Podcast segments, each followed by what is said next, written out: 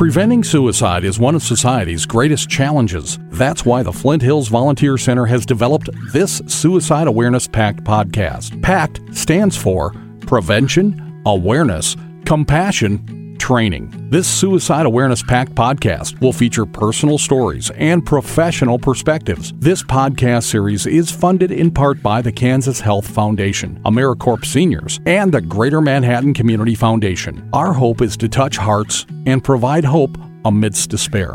Please follow us wherever you get your podcasts and share them with those you know that are seeking help and hope. Our website and contact information is included in the show notes. Lori, when you and I first started talking about uh, the Suicide Awareness Pact podcast series, we sat down and gathered a lot of ideas of people to talk with, uh, people who have had different experiences that uh, suicide may or may not have affected them indirectly. Today, we're going to visit with a young man who has uh, become a pastor, who's had quite a turn in his life over the last 20, 25 years or so.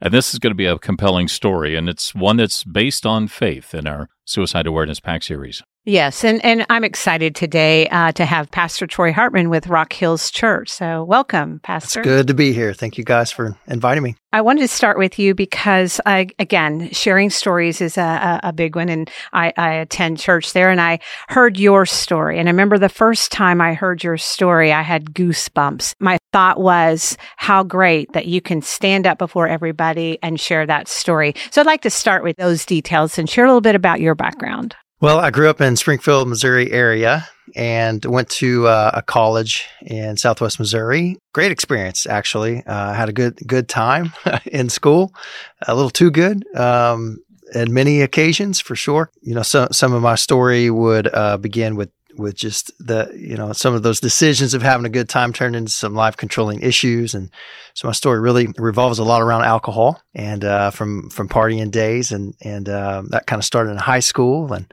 small town kid went to a small town and and uh, I grew up on, on, on the farm. Part of my story carried over into college and uh, unfortunately by the time I got to be a, a junior uh, I really had a life controlling issue with alcohol, and and now a lot of people didn't know that. It's hard to it's hard to tell when you're you know partying and binge drinking on the weekends if that's just normal if you have an issue. But but uh, but that was kind of my story. So I got to be a junior. Uh, I remember to kind of put that in in a framework. I guess would be I. I remember I was by myself on a weekend and just and drank until I blacked out and woke up and, and just thought, man, I do not like who I am. It's no longer fun.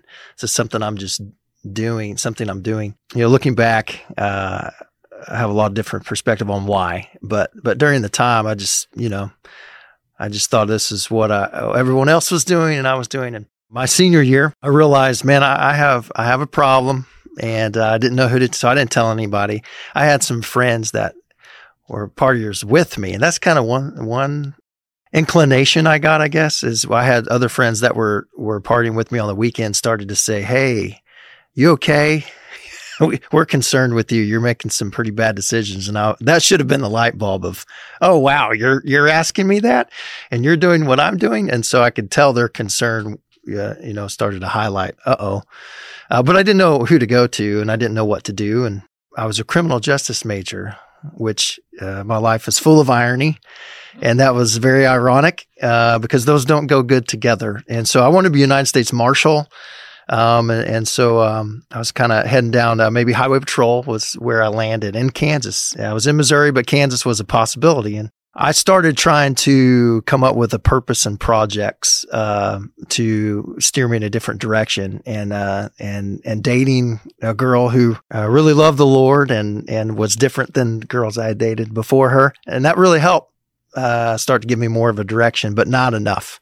Um, and so, kind of in secret, I was still having problems with drinking and so that that's basically how I finished out school. Uh, graduated, which was a miracle, really, in and of itself. And but I finished school, and uh, I was supposed to go from from graduating, and I think I think ten days later I was supposed to start the academy in Salina, the Highway Patrol Academy. But it, I graduated in December, so we were going to have a New Year's Eve party. I played basketball at this really small school. It's nothing to to really be too excited about. It's like glorified high school, a little bit small school.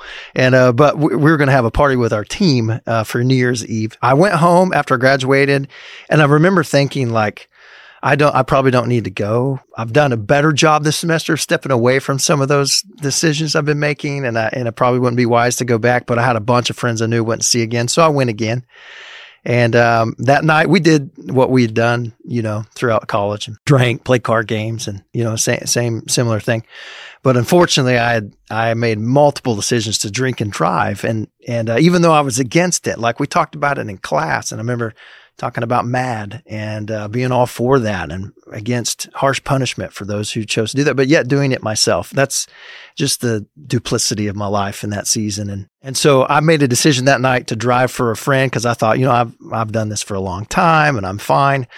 And uh, so I drove, and my friend Matt Jones was at the party that night. Got off late from work, and and uh, so he hit it pretty heavy to try to catch up with the rest of us. And so I was like, I'll, I'll drive. So I took his keys. You know, it was a year of uh, New Year's Eve. So 2000, been a while back. And I remember watching the ball drop on TV.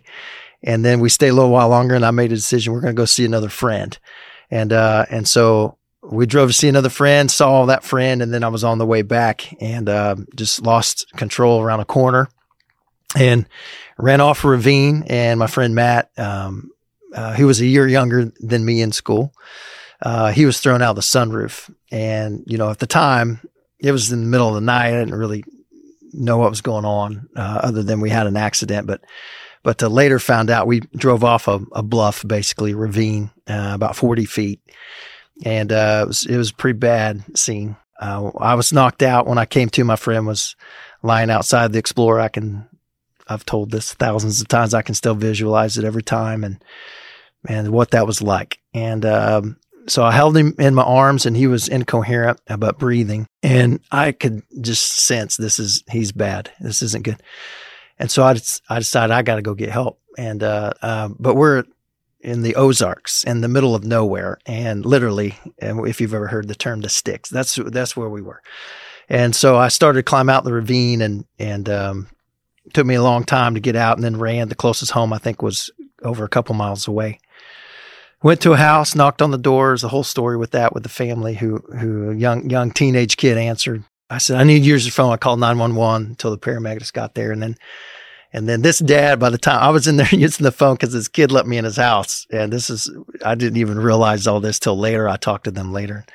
And uh, but but the dad woke up and was like, "What's this guy doing in my house on the phone?" And uh, so I was explaining to the ambulance how to get there and to this guy why I'm in his house using his phone. This teenager let me in when I knocked the door in the middle of the night. You know, so they ended up giving me a ride back down to the uh, the accident. And um, so by the time I got there, they put a tracheotomy in my friend's throat. His lungs had collapsed, and and uh, they found out I was the driver. So I, I went back up on the. She, the lady there said, "You need to. The highway patrol was looking for you. You need to go back up on the top of the hill." And when I did, I remember getting up on that road and and uh, seeing the highway patrolman there, and he had taught a couple of my classes, so he knew me and I knew him, and that was just another. I mean, it was so surreal. Um, so I just remember him looking at me and and uh, you know he, they had seen beer cans in the car, so they, they he was already aware. And he said, Have you been drinking? I said, Yes, sir. I've had too much to be driving. And so he placed me on arrest, and I watched in the back of the car when they pulled out uh, my friend on a backboard and put in the ambulance and drove off. And and then I sat in there and watched him hook up uh, the Explorer, pull it out of a ravine with a wrecker. And then he got back in. We went to the courthouse, and and uh, when I got there, uh, the phone rang. They he went and answered it and came back and said, "Your friend Matt died on the way to the hospital." And he said, "I'm trying to have to charge you with involuntary manslaughter." And uh, so spent that night in jail, um, just trying to process if this this really happened. I mean, I just graduated college. Um, I'm on my way to my career, and I just destroyed a family. And there's a whole story, as there always is, more than what we see with my friend's family. And uh, so they they were already having some hard times. His mom, who I never met at the time, but were having some struggles in their marriage, and uh, I think they were already on their way to divorce. And uh, but but uh, that that that did happen. And then uh, Matt had two younger brothers, teenagers, Brian and Jeremiah, and a sister that I had just graduated with. So we were all, Matt, my friend, and his sister, we were pretty close in a small school, but I hadn't met his brothers before. But, you know, that night I know that they're finding out that they had just lost, you know, their brother and a son. And, and I just thought, I never, I always try to get along with everybody, never wanted to hurt anybody, but, but my decisions had. And, and I always had good intentions. I, I share the story quite a bit and I'll talk about like I had great intentions, but but poor decisions lead you to a destination you don't want to end up at. And here, here I was in a destination that I just never thought I would be at. And so, um, my parents bonded me out and I was at my mom's house for a couple days. And of course I had friends, you know, that it was so hard for my friends in a small school because you know, they were friends with both of us. So on one hand, the friend had passed away and they were, they were grieving. On the other hand, they were grieving for me, uh, as well. And, you know, this is pre cell phone days, right? And so I got a phone call and it was, uh, my friend Matt's mom, Mary, and she had tracked me down. She said, Troy, I love you and I forgive you. And I had not met her, uh, before that moment. That was the first time we had met over the phone. And, uh, and pretty much I just said, I'm, you know, I'm, I didn't know what to say. I said, I'm so sorry. And we just wept on the phone. And then after a while, she said, you know, we'd love for you to come to the funeral. So I said, well, if you would allow me to come, I, I, I would love to be there, of course. And, and so we went to St. Louis. He's from St. Louis area. So a bunch of us drove there and, and, uh, man, uh, that was hard. That was hard. I kind of can relate to a little bit of this too, because I remember back when my son uh, was a strong Christian and, and would go to high school carrying his Bible and mm. and that, and uh, was basically teased and bullied because some of them would get together and and uh, have a prayer moment and stuff like that but I think that the teasing and the bullying got to be too much to where he went the opposite direction and started with the alcohol and then it, you know, went into, into drugs and stuff. As somebody said too, you know, it's, it's, it's an addiction. You you know, it's just like going in, you have cancer, you have this, you have that. It's something that, you know, we can't control sometimes, you know, and when we're in that, in that position. And so, um, and it was really hard for me because I, um, I've never done drugs, I'm not a drinker. And so I didn't see those signs, you know, and one of these things once we got into, um, doing this and I, uh, which led me to a, a training with the Yellow Ribbon Suicide Prevention Program. And so I became a certified suicide suicide prevention trainer and developed this task force so that we can open up and educate and, and talk about those warning signs and, and all of that.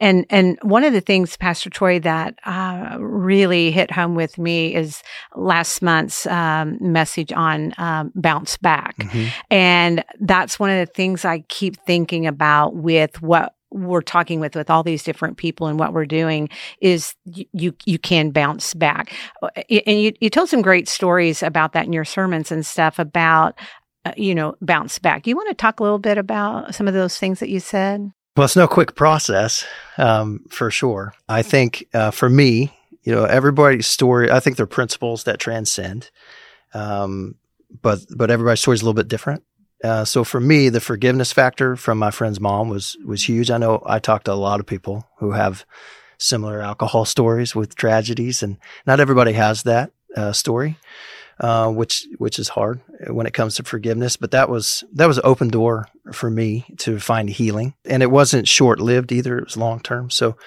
so for bouncing back to have that support of uh, really really did find freedom and forgiveness of okay now I can the the harder harder for me in my story is myself, um, and and so that's that's an ongoing journey. But I think I immediately began to share my story I mean, immediately. I don't even know if that was healthy. Within a couple weeks, I was talking to teenagers about it, and just the circumstances that kind of lined up at the church I started going to after after the funeral. You know, basically, and I share this, but Mary Mary at the funeral again said, "I love you. I forgive you. If you give your life to God, He will use it for good." And I, at that point in my life, you know, I was like, I think God exists, but nah, didn't really want him too close to my, I want to do my own thing. And I honestly didn't really know if he did or not. But I went back to church basically she made that statement and I thought, well, I'm going to follow through with what she wants me to do. That's what I should do. It's the right thing to do. And it was in that setting where personally I realized that Jesus is very real And, and so for me, beginning to share that story, it started out with helping young people realize there are consequences to your decision. That's really kind of the first setting that I began to share. There are consequences to your decisions, and that causes pain, and and uh, but God can forgive. And in that, um, I didn't realize it at the time, but that was my healing process, beginning to share it a lot. You know, on that that note, um, I know it, it, happened with me, and, and, we had somebody on the podcast that brought this up. That after her son died by suicide, a family member came up and and said to her, "Did he go to heaven or did he go to hell?" And then kept coming back to that, asking her, and she's sitting there, "I, I don't know."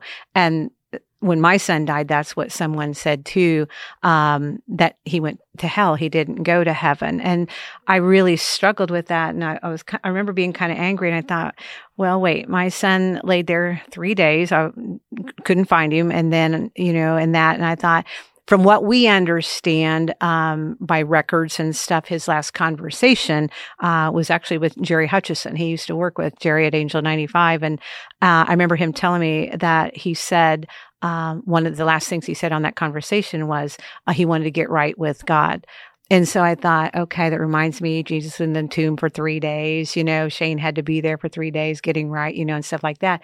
But it brought up this conversation. I don't know if, if Wilma ever got the answer to that question. Did he go to heaven or did he go to hell? And I thought, that's really a tough thing to say to a mother who's just lost a child, you know, so. And what a difference in response from the person that said that to you compared to what Matt's mother said to you. Yeah, absolutely. Yeah. And and that's one of the things that you know, and Lori and I've had this talk and you know, it's it's like, you know, gosh, you know, it's very awkward at a funeral setting. How do you what do you say to the person that's most connected to the one that's passed? And here you had a woman who believed in you and basically led you on the path to where you are today. Was there a time in your life where you felt like that your life should have been over as well as, you know, considering what happened to, to Matt? Yes. Circumstantially or mentally or both? Yes. Yes. Both? Yes. Yes. There's many, uh, living the lifestyle I lived for a while, many times I should not be here. Um, and then mentally, I would, you know, I would, I want to be uh, careful to not say something I didn't experience for sure. Um, so I personally, I thought ending my life was was not an option because um, I felt like, nope, you need to deal with what you've done. Having said that, I didn't want to live for quite a while because um, I was in a dark place, not good. So you know, I already wasn't real excited about who I was before this happened. So now I have this public tragedy that in my in my little world in that area everybody knew about. I mean, it's all Southwest Missouri. I felt like knew, and it was very public in the paper and on the news. You know, I, I was in a dark place of.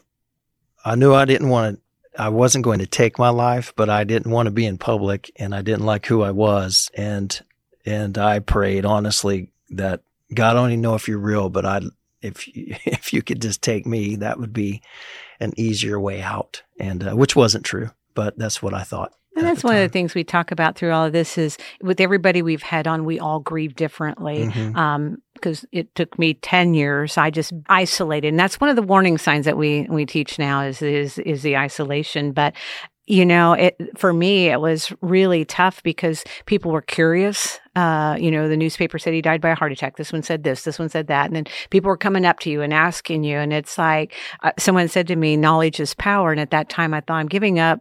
I'm not saying anything anymore because nobody's going to gain power from my pain. And it took me a long time to, and I blamed myself because I wasn't there for him. You know, I, I should have seen this. I should have done this. I should have protected him and all that. So as a mom, I blamed myself, you know, for this. And so it, it I, I had to learn that, uh, you know, it, it, wasn't me, you know, and, and, and we are talking about forgiveness and, and stuff like that. So, um, it's just a journey that we all go on and, and it's a journey we all do differently, you know, and it's okay. Yeah, absolutely. I, I think to the to the bounce back. I mean, I'm bouncing back. I, I, I think you don't ever get over it. I think you go through it. I'm sure that's things you've talked about, but but that that can be a nice sentence in a sermon, but it's really true. Mm-hmm. and I think people say I've had people say things, the strangest things to me, and I'm sure I've said things that were not appropriate in the time when not knowing what to say. I've hopefully grown over that in the years of knowing what to and what not to. Um, but I honestly just think sometimes people are just unknowing, but also insensitive. Why on earth would you ask the question that you just said somebody asked you in that setting? There might be an appropriate time in a relationship to have that discussion, but sometimes people don't ask those in the appropriate setting. Yeah, and that's why I'm hoping by sharing stories and talking about it that we we educate people, yeah. you know, and, in how do you, you know, how do you talk to somebody? And and the reason we're doing this, you know, because the the suicide rates are getting younger and younger, mm-hmm. and so we want to address that. Troy, at what point did you decide that you needed to follow a calling? That's a great question. You know, to be genuine, it was. Uh, I would say a couple months, maybe, where I got to the point where uh, when, when I say I started going to church, I mean I I was as involved as you could possibly be because you know I was I was awaiting my sentencing date, which was uh, that was in January, so sentencing date was May, and uh, you know I couldn't drive, and so people had to take me places for a while, and and uh, and so I just totally went to church. I didn't know what else to do. I lost my my friend base because I wasn't doing what they were doing anymore. And I tried to be respectful for that. And some people understood and a lot of them didn't. I lost most of my friends because they just thought, one, it was tragic. And then enough time went by, which honestly wasn't just a few weeks. That was like, oh, he's self righteous, which was never my goal. And I never even told anybody this is what you should do. It was just kind of how that played out. And so the church became my new everything, community. So long way around to answer your question is it was probably a couple months where I felt like what people had told me, give your life to God and he's going to use it for good. And all those things I had heard at that point, but I didn't really believe it. I had a, a moment where I felt like the Holy Spirit uh, spoke. I didn't hear an audible voice. I never have, but I felt like the Holy Spirit said to my gut, I love you and I forgive you. And if you give me your life, I'll use it for good. The same thing that Mary had said to me. And I think that was how God used that to get my attention, to let me know that he was real what has been something that's always been stayed with me is waited three days, couldn't find my son and all that. And on that Monday morning, I was getting ready and this voice said to me, go to Shane. He's with me. And I knew it was God. And I knew at that point he was gone. I just, I just knew it, you know, and I got there and, and he, and he was. So I understand that. And I think that just shows me that he had that time with my son and took my son, you know, uh, you know, to heaven with him. But that's interesting. You can hear that, that voice. My friend Matt's mother, who's, she's the one that should be interviewed. She's incredible.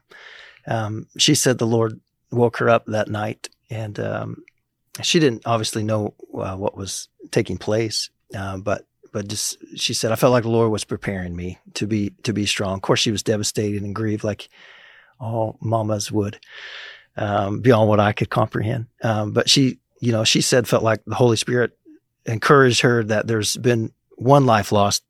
Don't let there be another one. And so she felt like the Lord was giving her strength to be my strength in her setting, which I still am wrapping my mind around that. Um, but like you had mentioned earlier, this the the power and forgiveness of how that's been her her moment of not even knowing the extent of what that would do. How the Lord has used that over the years to thousands of people um, is mind boggling. And love beyond reason is is very powerful. Pastor Troy, do you feel like your experience has led you to become the leader that you are within Rock Hills Church? Absolutely. Yeah in every way. Yeah, just an understanding of brokenness. I think there's a level of authenticity that connects with people. I think that helps open the door to trust faster. Um, and just being real, just being open to share your story, let somebody else know, like, okay, I don't have to have it all figured out. This guy doesn't. The lead pastor doesn't or didn't and still doesn't. Um, so yeah, I think leadership in every way is just is leading out of brokenness, but also growing. Not know, didn't, I don't I'm not who I once was either. You know, uh, so so I've grown a lot and um, and that's been by the help of the Lord for sure. But He's also put people around me. I think having a purpose, uh, as this has been said by secular psychologists, having a purpose that pulls you out of your pain has been huge for me. So I, I get the opportunity to help help people, you know, believe that they can make it. You um, expressed earlier off the mic that you have partners, not necessarily members, but people that uh, part of your congregation. Do they all know your story? Do you Oh, share yeah. that with them? And and is that just like a dose of reality that they can embrace because it's just like here's someone who's probably lived something, lived through something that's a whole lot worse than what I'm dealing with, or Yeah, at least maybe so. he gets it. Well, I don't know if they think he gets it. They probably still wonder, who is this guy, and and what does he get?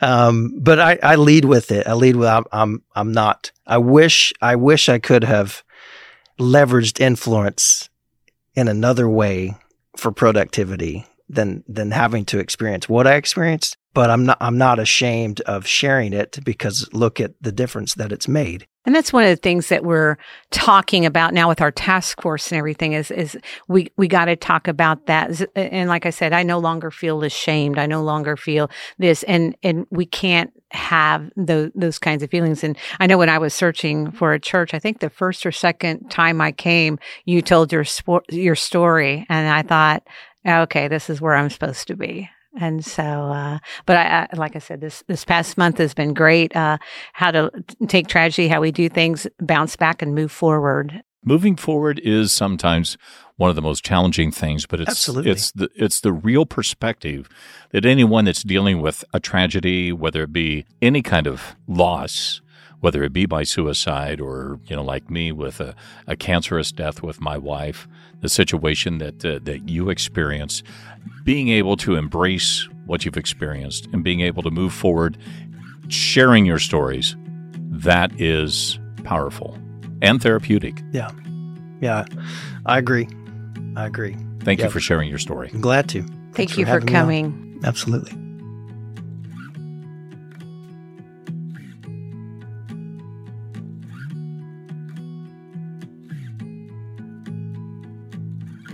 We hope you or someone you love can benefit from this series. If you need help, reach out to the many resources available. Many are listed in our show notes. The Flint Hills Volunteer Center Suicide Awareness Pact podcast series is funded in part by the Kansas Health Foundation, AmeriCorps Seniors, and the Greater Manhattan Community Foundation. Follow us wherever you get your podcasts and share them with those you know that are seeking help and hope.